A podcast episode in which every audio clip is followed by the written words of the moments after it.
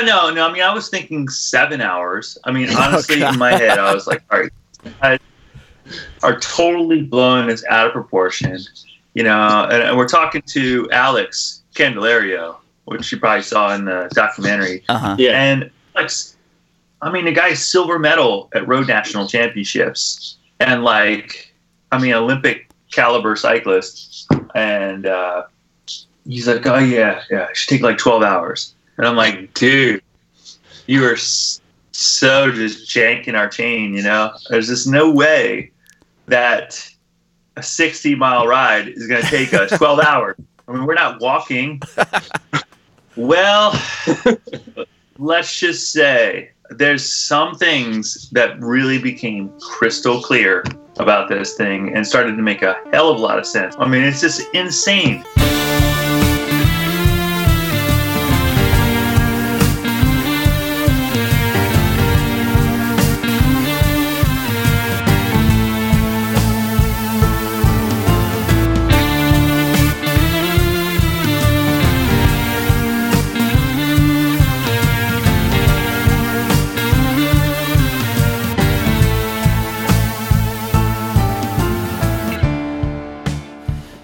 From KOM Cycling and Michigan Midpack Media, welcome to the Dirty Chain Podcast, the podcast that covers the cycling scene from the viewpoint of the Michigan Midpack. I'm your host, Trevor. And this is Sheldon. And on today's episode, we talk to pro mountain biker Jeremiah Bishop. Sheldon, what can we say about Jeremiah Bishop? Well, I mean, if we were to start listing off accomplishments, uh, we would never even get to our interview because it would take, it would take the full two hours. He has had qu- quite the career for sure. uh, Jeremiah Bishop is been or has been on the U.S. national team 18 times. He has won the notorious Marji Gesick uh, up in the UP both in 2017 and 2018. But like I said, his accomplishment list it's it's a book in itself. We reached out to Jeremiah um, to kind of talk about a couple of the things he's been doing recently, some of the big rides that uh, he has taken part in, um, what he's doing uh, now in terms of his career. And we chat about ways that we all can stay motivated and inspired throughout this current lockdown and situation that we're in. Before we get into that conversation, um, Sheldon, it hasn't been too long since we've talked. Is there anything new in terms of riding or um, news that uh, that that we need to, to talk about before we get into this, uh, before we get into the interview?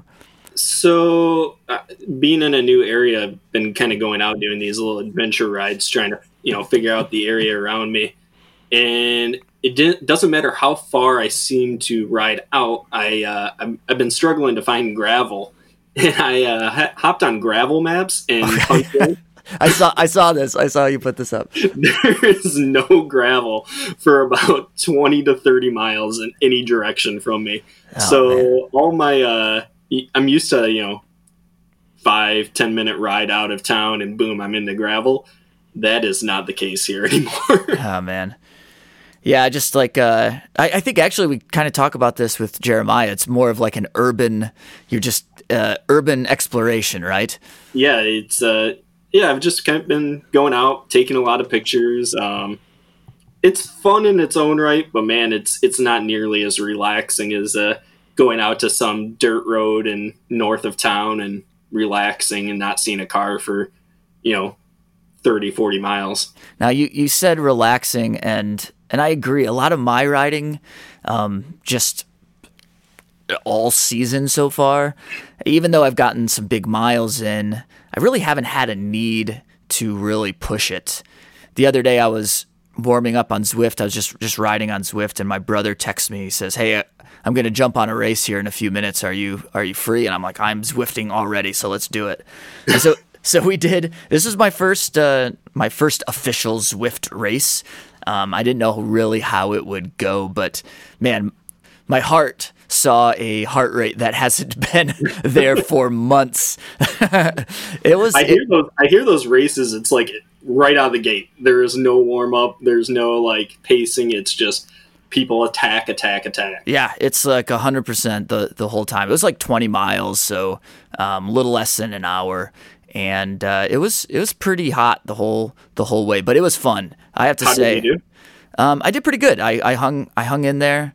Um, I don't I don't think results really matter in these things. It's just getting out there and doing it. But I didn't get dropped. I stayed up at the front and I had I had zero sprint at the end, but I, I managed to get ninth or something like that. And I so there's there's different categories. There's like the A category, which seems ridiculous. I didn't want to try that. But there's a B category that goes from like three watts per kilogram to four watts per, per kilogram. So I just hung in there with the B category. And yeah, it was a lot of fun. I'll, I'll probably try to do something like that once a week because without these group rides where you're doing all these really huge efforts, I find that I really don't have that kind of motivation to get my heart rate up there on my own. So it was a lot of fun. Yeah. Nice, nice. I know that other people are finding ways to get some of these uh, maybe higher intensity workouts in on their solo rides. And we'll kind of keep talking about this. I mentioned the Grit Series last week, um, and that's still going on.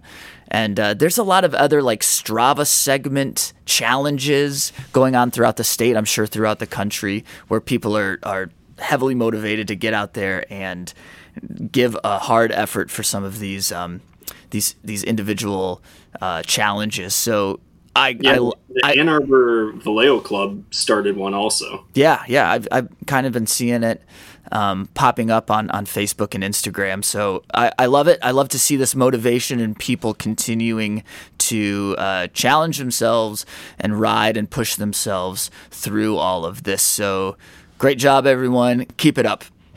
So in episode 14, we sat down with uh, mountain biker Mark Krantz, and he was just getting ready to head down for two weeks to his training camp with Jeremiah Bishop in Virginia. Yeah, and through that conversation, Sheldon and I were talking and thinking how great it would be if we could have our own conversation with Jeremiah Bishop, kind of pick his brain about a couple things. So we reached out to him, and uh, yeah, he was gracious enough to um, give us some of his time. And man, that guy, he's very personable. We barely had to ask him any questions. He was ready to talk. So So let's jump in.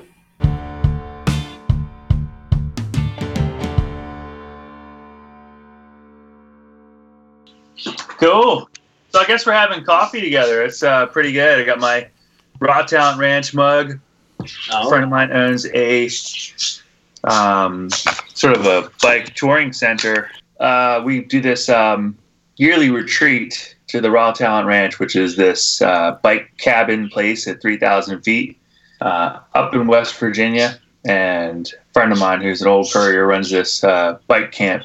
And usually the pros in Virginia um, will all congregate. We normally don't see each other a whole lot because of busy season, but Ben King, Joe Dombrowski, and Tim Rugg, and um, Eddie Anderson's been there, um, Brian Lewis, Keck Baker, Gordon Wadsworth, some of the other uh, mountain bike guys, and we get together and um, Jay's wife Audrey makes these mugs, and she also makes T-shirts for each year. And yeah, it's kind of my favorite mug of all time. It's like handmade. Well, coffee and beer. Coffee and beer are like the most important parts of cycling, right? Yeah, I'd say they definitely are traditional, highly traditional.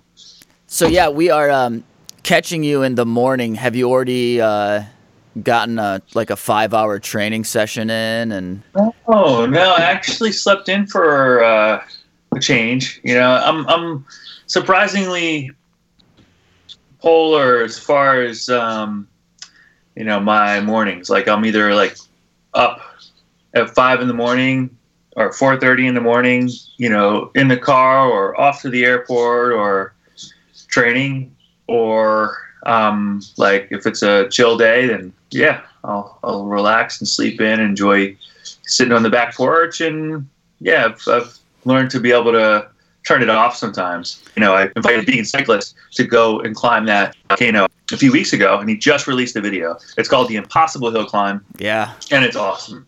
I actually watched your video last night. Oh yeah, Yeah, I- that was It uh, was amateur uh, level editing, you know, but um, his is going to be a lot more entertaining, a lot better developed, and You know, it's kind of like when you've got um, a film project and you've got like uh, Scorsese or I don't know, you've got like pro. Like, yeah, I'm like, yeah, I know my video is gonna suck compared to his, but I can ride my bike and he can, you know, he can try to keep up with me on the bike and it's just not gonna happen. So it's kind of the same thing. Sure. Um, When you were talking about that 13% grade as your one hand on the handlebars, like, of course.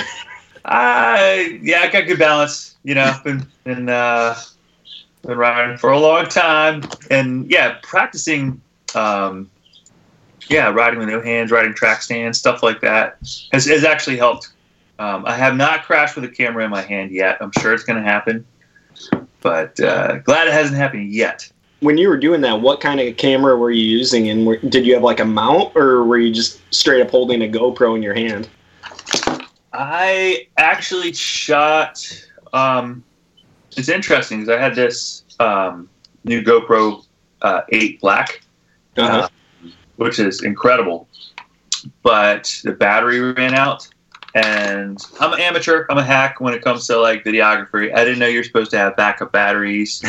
You know, vegan cyclist pulls out this bag, and it's got like different kinds of gimbals. He's got two drones. It's like, yeah, yeah. Well, I use this one for like the follow, and then this one is a little lighter, so it's better in the wind.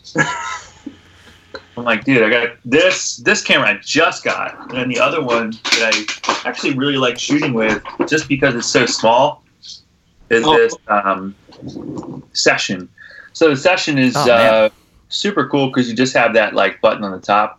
Um, they discontinued it, which is a bugger, but uh, really glad I got it because the touchscreen too with the gloves is really tricky. You're like trying to swipe and stuff, and Yeah.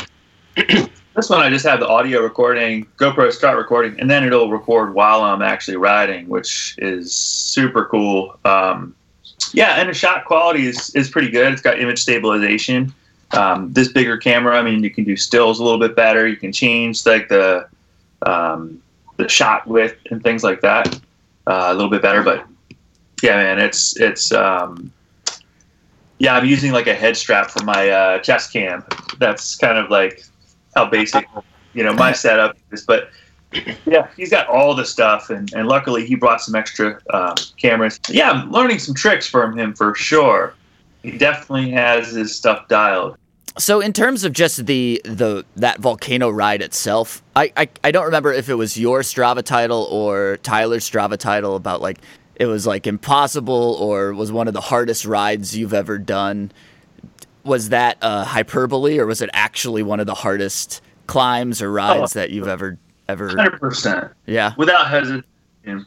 Yeah, I mean, when you do something, so I was I was hoping to do the official like world's hardest hill climb because you know I'm on Strava and people really look at that, and I'm like, well, I know my form is good, and I know that if I do this segment, if I have a good run at it, I have a very good likelihood of getting this Strava segment. Um, the guy took it as a pro track racer, uh, very very solid Olympic rider, um, but he's also not a climber. Um, I'm really good at the high elevation stuff, and, and so I'm thinking like, okay, well we can do that, or we can do the longer one, and then once we get to this like last, you know, two hours of the climb, I'll go really hard and see if I can take the upper half. If I can take the upper segment, then, you know, then I could prove that if I wanted to, I could have taken the other segment.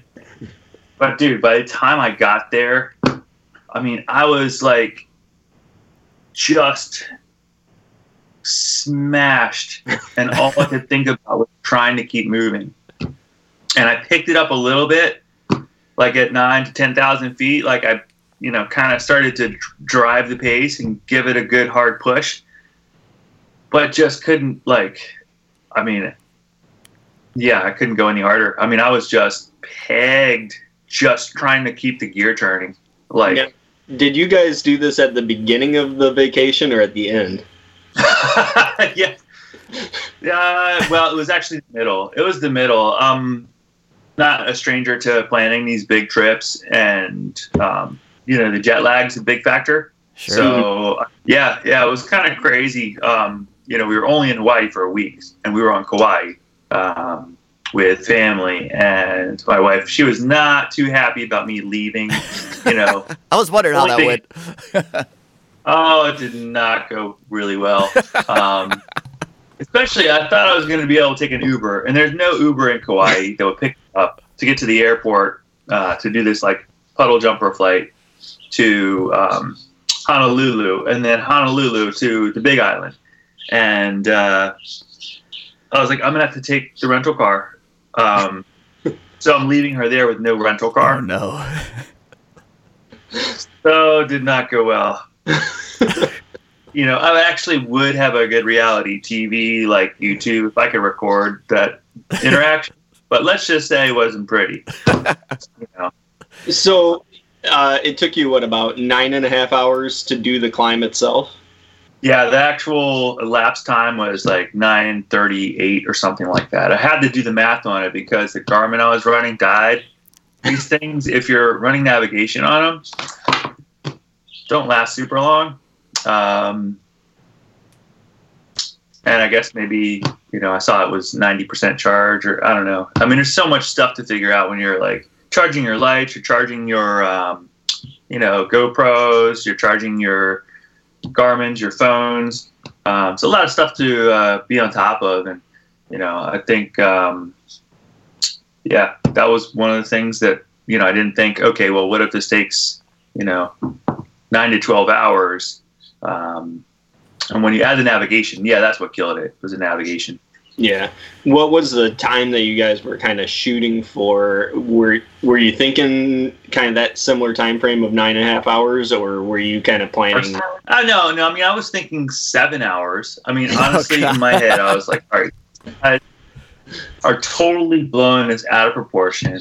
You know, and, and we're talking to Alex Candelario, which you probably saw in the documentary. Uh huh. Yeah. And Alex, I mean, the guy's silver medal at road national championships, and like, I mean, Olympic caliber cyclist. And uh, he's like, oh yeah, yeah, it should take like twelve hours. And I'm like, dude, you are so just janking our chain. You know, there's just no way that a 60 mile ride is going to take us 12 hours.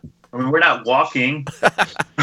Well, let's just say there's some things that really became crystal clear about this thing and started to make a hell of a lot of sense. I mean, it's just insane. Yeah, I mean, you wouldn't believe it, Trevor. We hit like this first pitch, and I've, I've not since Costa Rica. There's, there's only one other place in the world, and I race mountain bikes. Um, so when you race mountain bikes, you will climb stuff that is just more mind-boggling. Racing in the Alps, the Pyrenees, in Costa Rica, um, you'll you'll climb stuff that they won't pave. You know, there's just logging roads and just like wicked steep stuff. So usually I really, you know, usually dig the steep stuff. I have no problem with it. But this was ridiculous. I mean, the uh, pitches of forty percent. I mean, like, yeah. I mean, you put a suitcase on it and it just starts to slide down the hill type of pitch.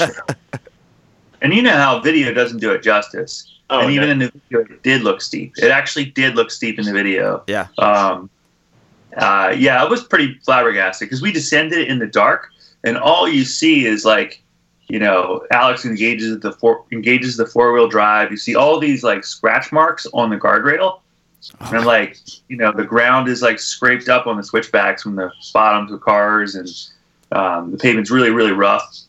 And I'm on like a 40C Schwalbe G1s, and I'm like slipping out. I'm running a Navi 40C tire, and like the rear wheels like spinning on the concrete. I mean, it's uh, it's a rough way to start a big climb like that. So very very slow going, um, and you have sort of these challenges, you know, like these hurdles. And I, I think Vegan Cyclist, his video is really good at breaking it down. He kind of had these graphics for each section. Um, uh, he should have had Embarrassment Beach as the first one, though. I think he kind of missed missed, missed that one where he falls over in the sand. Sorry, Tyler. But yeah, it was, it was really really funny. But then yeah, you have the you have the uh, Waipio Valley climb. Then you've got like you know a flat section of pavement, you know where it's two percent. You know, no big deal. Um, but you're going and going and going. Then you've got the like uh, you know that jungle, and then you've got the grasslands, and then you've got the rubble, um, which is almost like a single track, um, like a double track Jeep road with all these like big rocks in it, um, which comes out really well. It does convey actually pretty well in the video.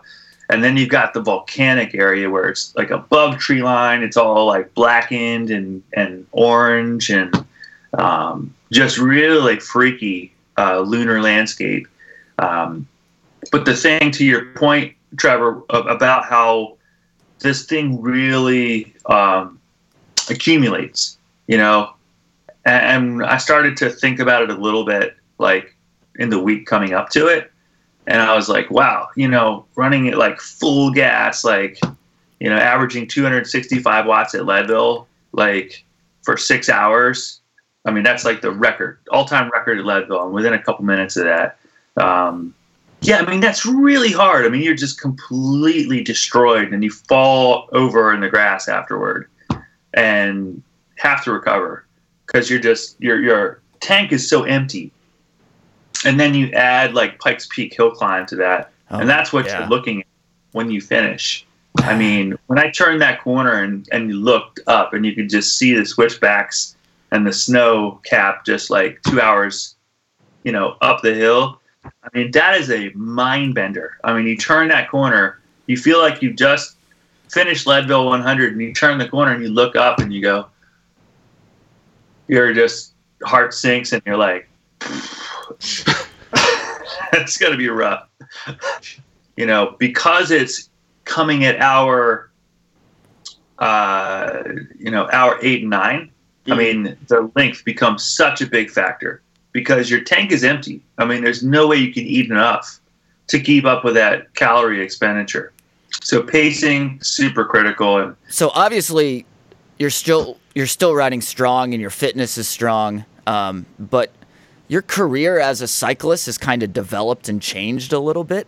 Um, you've you put in uh, quite an impressive time as a as a as a racer and a rider, and I know that you do coaching and now mm-hmm. you're an ambassador. Um, do you see your role as a cyclist fundamentally different in those in those roles, or is it kind of philosophically? Do you see it kind of all the same, um, or approaching it the same way? I'm approaching it the same way as I have for the last five years. I mean, the racing was, you know, such a big part of my life for for so long that I had the World Cup racing career, and yeah, I mean, we would have interviews or interact with media, and having social presence and reaching the fans was important. Sure. And then I turned into ultra endurance racing, and that's a little bit more like sharing the adventure for the the sport of mountain biking. Um, and then now, as an ambassador for Canyon, um, able to tell the stories, I'm able to do the races um, getting people excited about long rides and adventure. I'm also doing advocacy work, um, things like Love Trails, which is a micro donation uh, app for people with cell phones that want to donate um, when they're out on the road traveling to races and things like that to local trail groups. And um, yeah, just like staying involved in in sharing stoke for the sport. And I think that really, because that's always been a part of what I do, Canyon appreciates the value of you know the authenticity of it you know it's just something i do and believe in. And you know if i wasn't working for canyon tomorrow then i'd be doing the same thing. I mean i'd be trying to make ends meet but yeah i'd be doing the same thing. I'd be um, you know creating routes hosting the alpine loop grand fondo you know or hosting a mountain bike race um, doing videos you know and and where, that's just part of what I do. Where does the uh, obviously motivation when you are looking toward a race or a huge endurance event? The motivation is obvious. Uh, mm-hmm. Competing, uh, finishing, but where where's the motivation as you are an ambassador, as you're as you said, spreading the stoke of cycling? What what gives you that motivation? When I see people smile, I want to see people try something new or start riding or get involved with trail work. I mean, those things are really awesome. The things that I'm most proud about are getting kids into riding. Like um, we have the Virginia High School Mountain Bike Association in the spring. Uh, then NICA we have in the fall. Um, I've been helping a little bit just to cheerlead those efforts, and I'll show up at races and things like that, ride with the kids.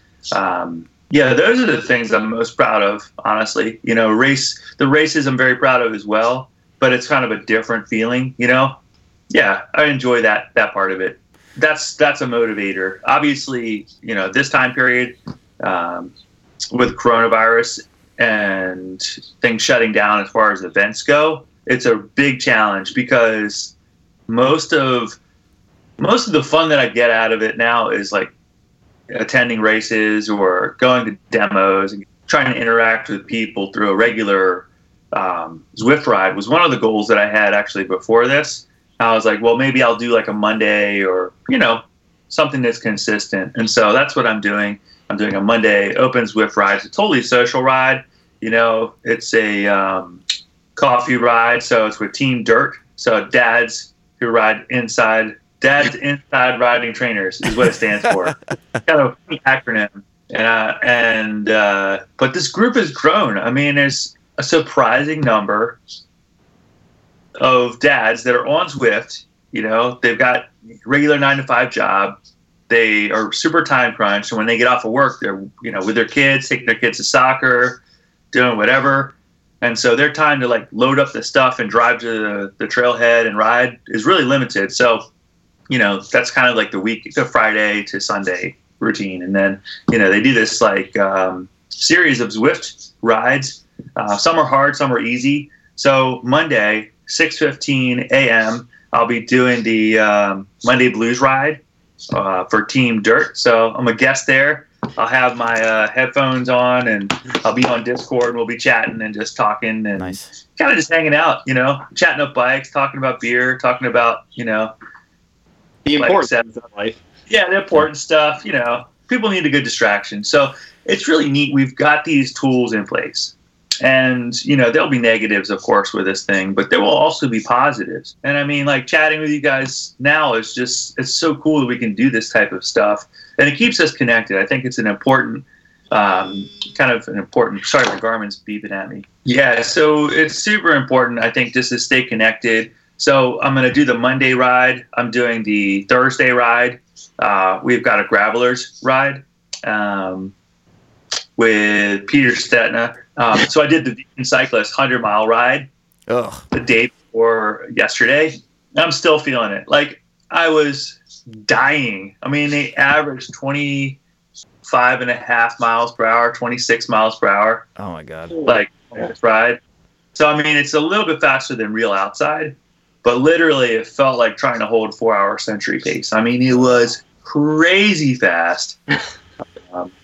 so I'm trying to you know do a consistent ride per week. So catch up with me. I'll have uh, the plan for next week's race um, figured out by uh, end of today, and then I'll make a post about it. Um, just so you can watch or, or tune in. And I mean, it's. I think it's interesting. You were talking um, just in terms of connection, and that we can still find ways to connect with each other despite being disconnected.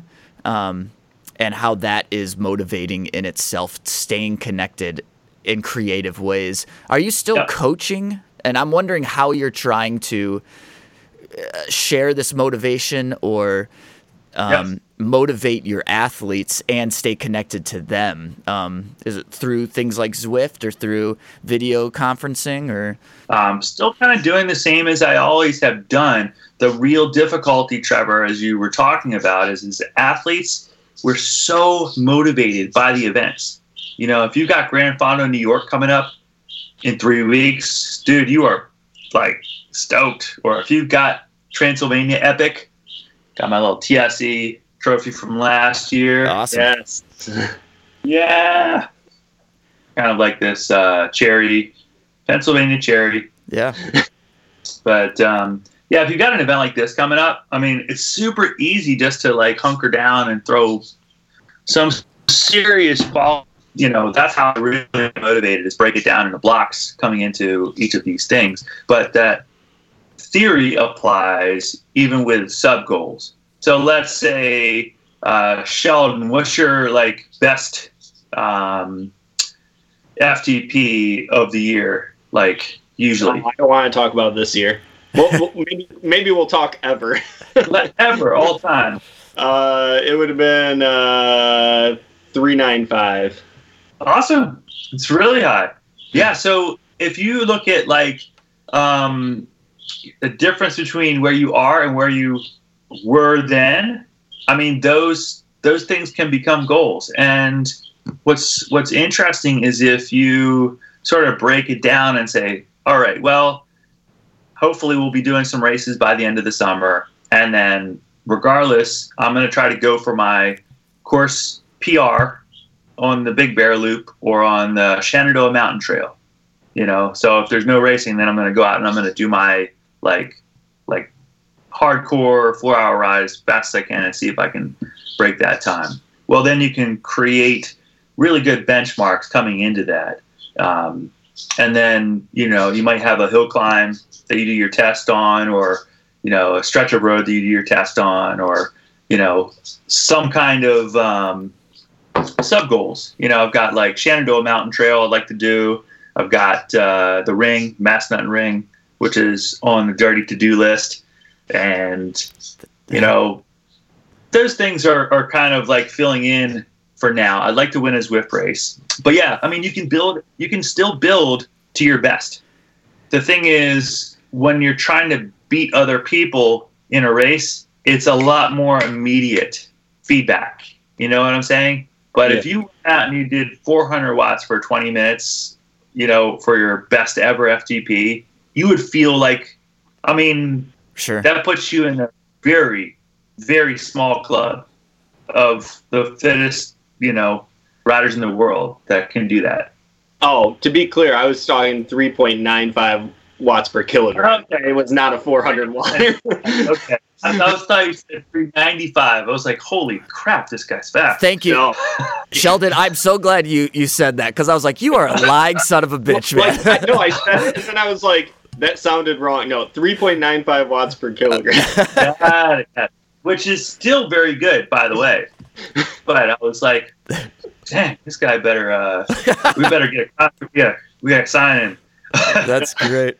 well, I mean, it's all relative. You know, it's about it's about doing your own thing, and and you know, one of the goals that I have, I know it sounds silly, is to do a manual, and I am like so close at age 44 to like doing a manual. I've got I've got it down to like 15 feet, but I want to be able to like ride it all the way down the block.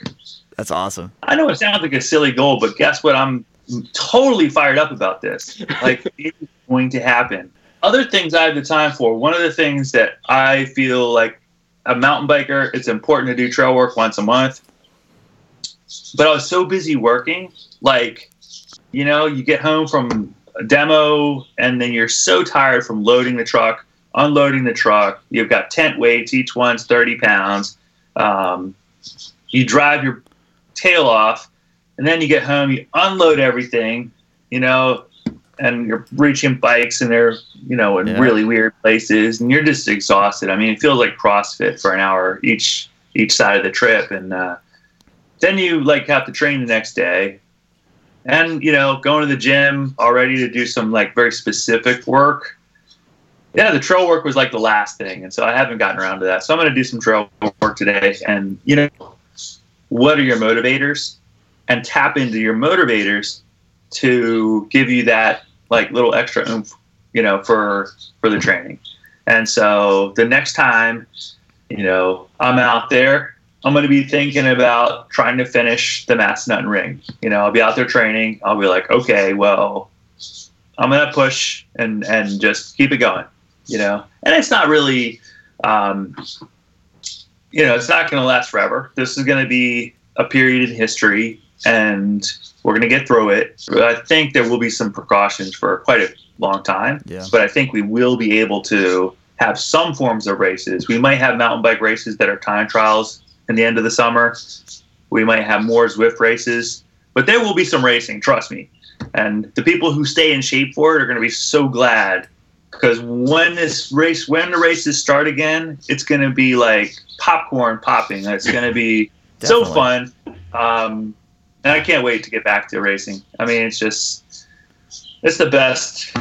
It's so awesome. Campfires afterward, beer, Shenandoah 100. It's just uh, you know that's the stuff I live for. So gotta just gotta just make it you know make it back to that. So I know the the question that a lot of Midwesterners prior having was uh, in your original plan for the season was Marji in the cards. You know, the Marji was on my schedule actually this year. Really?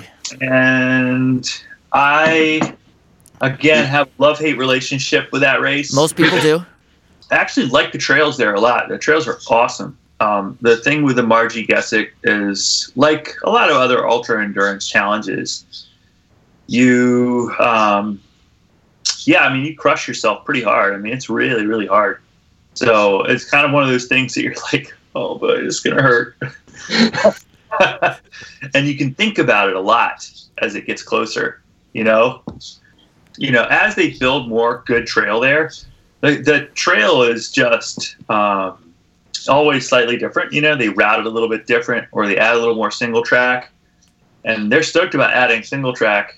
And I'm usually stoked about adding single track, but that race is just going to get even harder uh, if they add much more single track to it.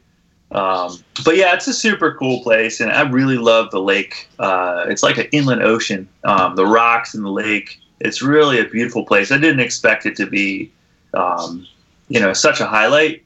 Um, but to you know what you were saying, Trevor, I think the the other thing is absence makes the heart grow stronger.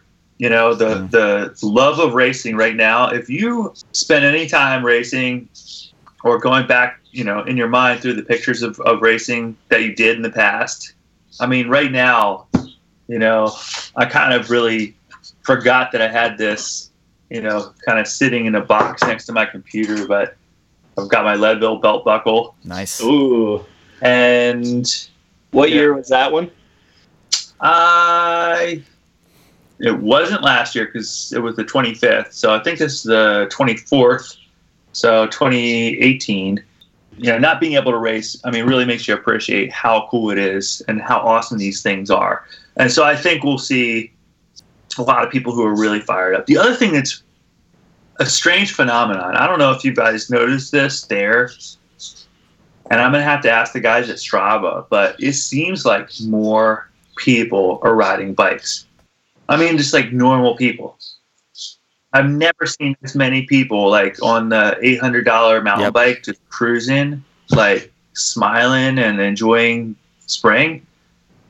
Well, I went out yesterday and I started like half the ride was on the road and then half the ride was kind of on this long paved river trail. I hit this paved river trail and it was like Iceman last year. I mean, I don't think it, since Iceman, I don't think I've said on your left so many times. And it was, you know, people walking their dogs, people out on, like you said, these $800, you know, their Walmart bikes. There were just people everywhere. And it was, it was like, we're trying to be social distancing, especially up in here in Michigan. I don't know how, how it is down south right now, but we're on basically full lockdown. And it was like, what? It, it was like a concert just got out. There were just people everywhere. Yeah. Yeah. Well, yeah, you have to learn pretty quick, and you know, I think it's important. There was a comment on the Strava, um, Strava's Facebook page. I commented and said, you know, how about traffic at trail areas because they've got the data, so they could say, all right, well, everybody seems to be going between nine and ten a.m. You know, that's when the peak hours are at the spike path, and that'd be really useful information. Um, as you know, no one wants to ride when it's raining out. Um, so, any places like that that are common trailheads, I'm not going to go to during you know a sunny, you know, sunny mid morning. Like it's just overrun, uh, or not overrun, but you know, pretty busy. And right now, it's it's not too hard to spread out if you just go at the right time. You know, I'm sure if you're out at like five in the morning, you're not going to see anybody. Um, and the same thing if you go to the right places. So, you know, I'll do the bike path spin, like, you know, if it's like a misty Tuesday afternoon or something on the way back into town. But uh, yeah, some of the areas too are just, um, you know, it's fun to just go and seek out new areas. So one of the other things that I'm doing, just to kind of keep fans engaged, kind of keep the canyon, you know, love out there, is um, doing some contests. And so I've got this really cool contest with Ride with GPS, um, and uh, you can also do it on Strava or even Trailforks. Doesn't matter what platform you use, but it's a route planning contest, and it doesn't need to be like, you know, the most amazing route ever. It's just a random drawing. I'm going to draw two prize boxes. One of the prize boxes is going to have one of my custom autographed uh, monogram jerseys from Cutaway. Um, so I'm the only person in the world that has this jersey. It's got the stars and stripes on the sleeve. Um, should be pretty cool. You Nice. know, a little collector's item. Some Canyon hat, Canyon T-shirt, uh, stickers. Uh, so I have two swag boxes. One will be like you know some stock Canyon swag. I also have some of my um, autograph posters, Nice. and I'll, ha- I'll have something else surprising in there too. I'm not going to spoil it, but I've I've uh, I got another little trinket in there. But you'll just have to see it when it shows up. Uh, for whoever wins this thing. Anyway, so the idea is roads less traveled. So it could be a road or trail that, you know, uh, a way to link things that no one's done before. So if you live in an urban area, you know, maybe there's a, you know, abandoned railroad track that you know about, but a lot of people don't ride. And, you know, you'd link in two trail areas, you know, and then you come back through under a tunnel, make crazy figure eight. But it's a new route, right? So the idea is it's not about, um, you know, going crazy with it. It could be a 12 mile route, but just a really unique couple features or unique composition. So it's like, uh, you know, a fun lockdown project. You know, like I'm man, Detroit. I'm in Detroit. I feel like I'm going to get mugged trying to make this route. boy, I bet you could make some of the coolest urban assault Yeah. like rides. Like, I mean, old, like, uh, the old you know, Packard facility and yeah. Yeah, I bet the kind of stuff. I mean, you could probably cobble together some crazy stairs, some loading docks. I mean, add some pictures to it. It'd be awesome. I have a feeling I know what I'm doing out, uh, this afternoon because it is here in Michigan. It is a beautiful day, and as soon as I get out of here, I'm gonna get up and not go hop on the bike. Yeah, I was a courier for one uh, winter, and I just love like the graffiti and like the you know these abandoned urban spaces are really cool to ride. They're really actually pretty fun to check out. Detroit street art is pretty amazing right Yeah, now. I bet pretty rad. So I think what I keep hearing is, you know, I don't want to downplay how hard this is on people, this lockdown, and people that are really having a tough time. But it's forcing all of us. It's forcing you. Um, it's forcing everyone to be a little more creative, and then through that creativity, we can actually come up with some pretty fantastic new things that I hope will continue when we're outside of this, and that creativity will just keep moving. Yeah, yeah, I hope so. Uh, I think there's so much, um, so much positive energy. People are, you know, creative in how they reach each other, and you know, even just in our conversation, I was thinking, how cool would it be to put together um, some training videos for some of the NICA kids? You know, these Yeah. kids are at home, and they're either on YouTube, you know, just or playing video games.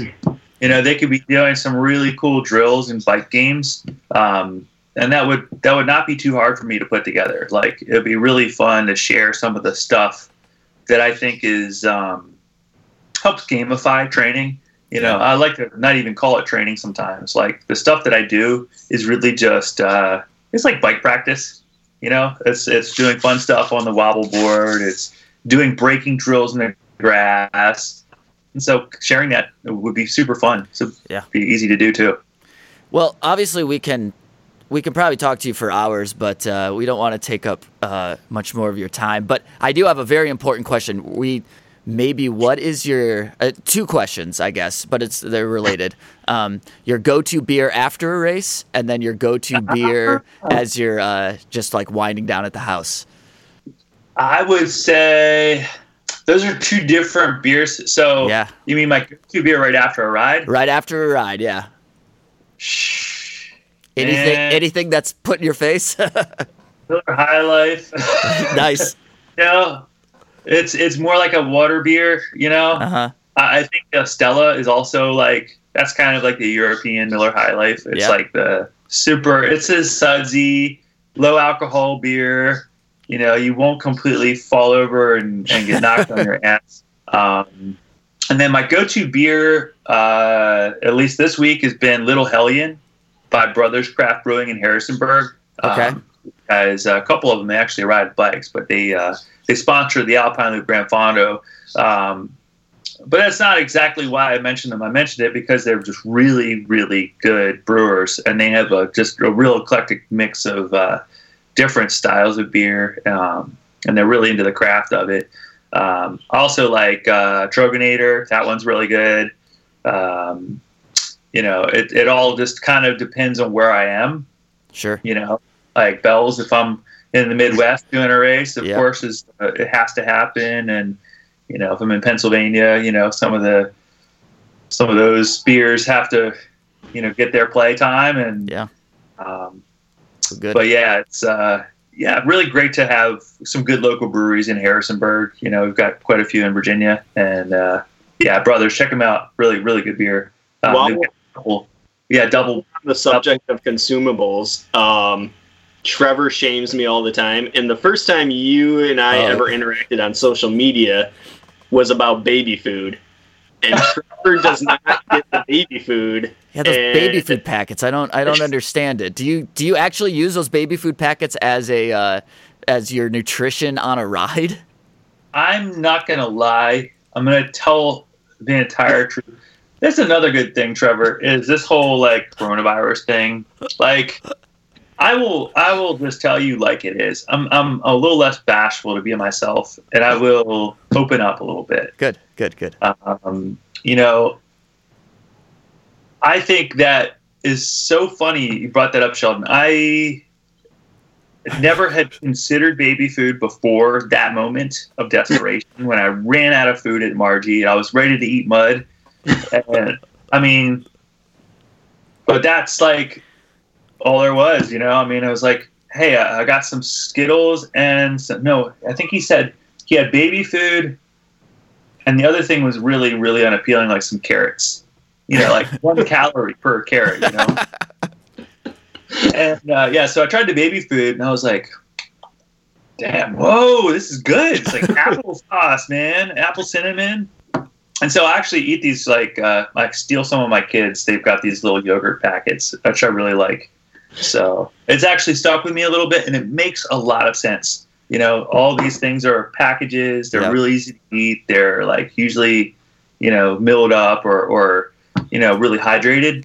Yeah. Uh, so yeah, it's it's kind of funny. some of that stuff sticks with you, and uh, I like to shake it up a bit. You know, um, sometimes Brian Vaughn with GU will send me some stuff. I've been checking out some um, this stuff called Flow Formulas, which is like this. Uh, he sent me some samples, really pretty good stuff. Um, a nice thing about not actually having a quote unquote sponsor is I get to eat what I want Sure. which is important when you ride your bike this damn much um, to be able to have, have some variety. Boys and girls out there, make sure you try the baby food. It's awesome. Yes. Um. Yeah. I. Okay. Whatever. I'll try it. Um. So and you did you did mention the Fondo. Do you want to tell us a little bit about your Fondo and Oh, totally. Um, yeah, the Alpine Loop Grand Fondo. This is the tenth year we've had this thing, and um, yeah, it is sort of like a celebration. At usually a celebration at the end of the season. If we have it this year, uh, it'll be the celebration of the year. Yeah, um, just yeah. ride bike outside with a group of people. Um, but the Alpine Loop Grand Fondo has been going on now. Uh, yeah, this would be year number 10, and uh, it's 100 plus miles. It's one of my toughest road training routes. So the gravel that we have in this thing is it's a little bit more like state maintained dirt roads, you know. So you don't need like a full suspension gravel bike with 2.0 tires. It's Sure. totally like traditional, you know, drop bar mayhem. And uh, but it's just so cool because you start in the city. You know, we got this small college town, or you know, college. It's a small city, basically, fifty thousand people, and then you get out into the countryside, the Mennonite um, countryside of the Shenandoah Valley. It's this bucolic, green, uh, open countryside. And then you get up on over to Shenandoah Mountain, which uh, is like this giant, uh, this wall of a climb. Um, this climb is uh, to go outbound takes most people about 25 minutes, and then the climb on the way back is a little bit more like 35 minutes. Nice. Um, to get back over. But once you get over, you're into wild and wonderful West Virginia. I mean, it's just like remote.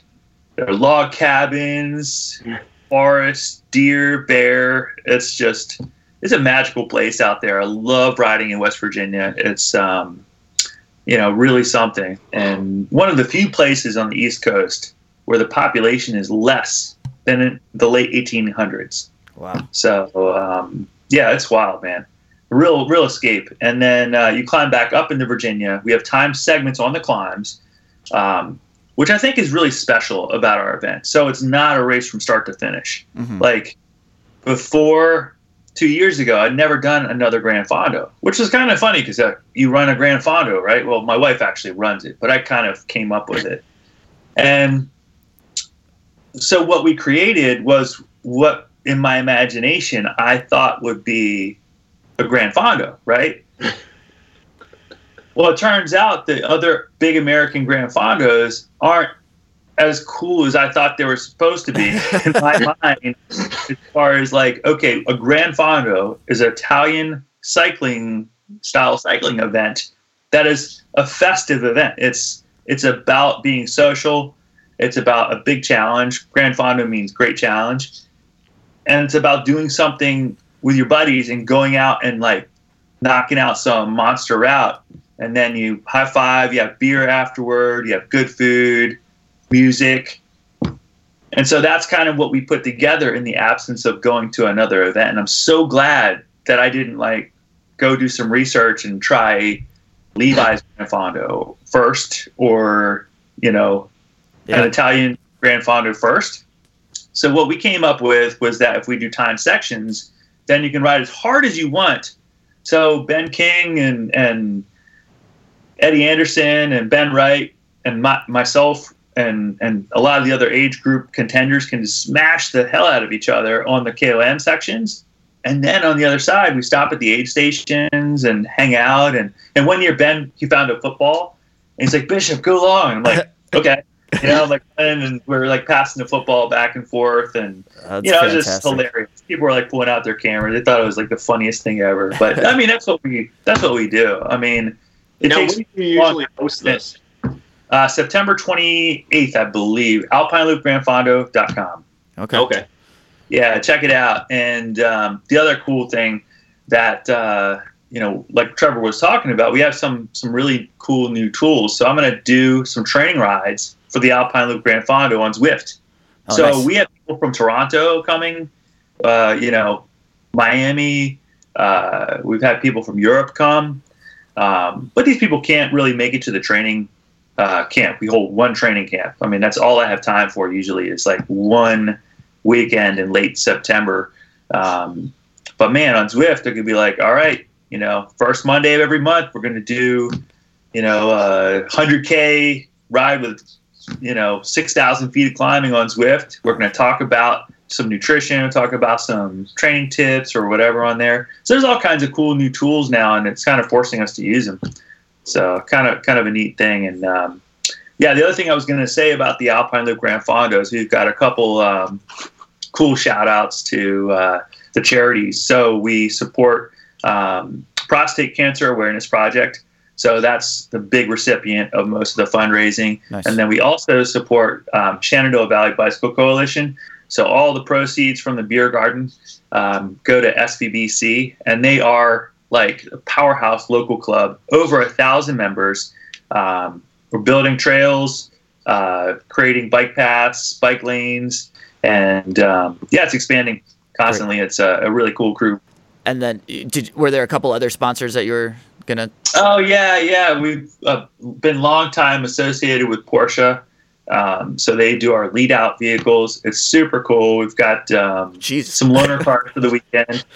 I tell you what, I really wish I wasn't so busy, like loading and unloading. Oh. You know, all of our stuff. We also have U.S. foods, so the loading and unloading is. Uh, you know, tons of croissants. We, we go real Euro with the, you know, food as well. So we've got Pellegrino, Belgian waffles. We've got Pellegrino. We've got uh, really nice um, Italian baby food. Jams, Italian baby food. I usually have some really good cheeses and fruit, and you know we really shake it up. And then nice. we also um, have a coffee sponsor, um, and so it's really cool. Chestnut Ridge Roasters from Harrisonburg. They have a espresso station out there in the middle of nowhere in West Virginia. Nice. It's probably not an espresso machine for 60 miles in any direction, but these guys bring it out there to a local park and uh, hook it up. And so um, the Fraser brothers uh, with Fraser Quarry um, host this. They also uh, own the um, coffee um, company, and man, it's so cool. We even put together like this uh, Fondo Fizz. So check out the Vegan Cyclist episode on Alpine Loop Grand Fondo if you really want to know uh, the full story on it because it's it's really a fun time. We have a blast. Very uh, cool. We're gonna I'll, to post a link to that to our uh, to the yeah, podcast page. And it's super fun. Like it's it's a lot of party, a lot of hanging out, and one bike ride. So. Then our, our final, I keep saying our final question, but one more question. Um, is there any, is there like a quick little bit of uh, dirt that you can give us on Mark Krantz before we close up here? Uh. yeah, Mark Krantz, he, he is a enigma. He's got a ton of talent and, you know, if, if he just keeps it consistent, like you know, the world is his. Like he'll just be smashing it. So he came down here to train with me, and like I would ride four hours, he would ride five hours. I would do two hours of intervals, and he would do three hours. Jeez. So yeah, Mark's super talented, great guy. I really love hanging out with him. We've had him at our house uh, over for dinner a bunch of times. He eats a lot. what, the boy will put back some food. Uh, we made some dinners, and then you know he's like seconds, and then there's dessert. Are you feeding him spaghettios? Should be feeding him spaghettios. No, it's uh no, but he's he's a great guy and and super. Uh, yeah, he's very very fit. He's yeah. he definitely been smashing um, pretty good. He put me in a hurt locker a couple times. Oh, he and Trevor went out and he stole a couple of Trevor's KOMs. Yeah, what a jerk! What a jerk! stole my KOMs, but all you got to do is you just have to like uh, sit on his wheel and and you know kind of play the mind games. Tell him you make, you make that sound so easy. yeah, us. yeah. If I can sit on his wheel, that's a little that's that's tough. Well, anyways, Jeremiah, man, we thank you so much for for your time. It's been cool to just to talk to you right now and for us to to get a little bit of motivation and we need everything we can get right now and then to be able to to share this to everyone and hopefully they'll yeah. get something out of it too so very cool yeah. man you know i like to think that you know it's um it's not always easy like i'm not super motivated right now either like it's honest truth you know, situation is is tough, but it's also one we're in together. You know, we're all kind of in this together, and we're all, you know, kind of dealing with it. So, you know, my words to everybody out there is that find your rhythm. And so if your rhythm is only 75% of normal, that's fine. You know, don't beat yourself up about that. Do three days a week of quality, and then the rest, you know, does, doesn't matter. Just roll with how you feel. Yeah. But if you keep yourself honest to like that three days a week, you'll come out of this and you'll be like, you know, I feel in shape, but I've also recharged my batteries. Like this is not not a bad recharge. This is just like one of those things that happens and you have to just roll with it. Don't fight it too much. Roll with it. Beautiful. Thank you, Jeremiah. This was awesome. Enjoy your day, and hopefully you get some uh, good quality riding here soon. I go hit some trails. Fantastic. Sounds amazing. I'm gonna go explore some uh, ruins of Detroit. Yes, do it. I'm gonna do a road ride. So there. All we're, right, we're Jeremiah. it all. Thank you very much, and uh, we'll talk to you later. Yep. Have a we'll good do it again. All right, see you guys. See you, Jeremiah. The Dirty Chain Podcast is a Michigan Midpack Media production in partnership with KOM Cycling, the source for your bike accessories and necessities. Connect with us on Instagram and Facebook at Dirty Chain Podcast. Email dirtychainpodcast at gmail.com. Call our hotline 616 522 2641. If you are enjoying the podcast, please leave us a rating and review on whatever platform you use to listen. Thank you to Rob Mendering from episode 21 for allowing us to use his photo for this episode, which we did not screenshot. Audio editing and original music by Trevor Gibney. Sheldon Little handles the social media, graphic design, and of course, bad decisions. And as always, keep your chain clean. Get your chain dirty. We'll see you in the mid pack.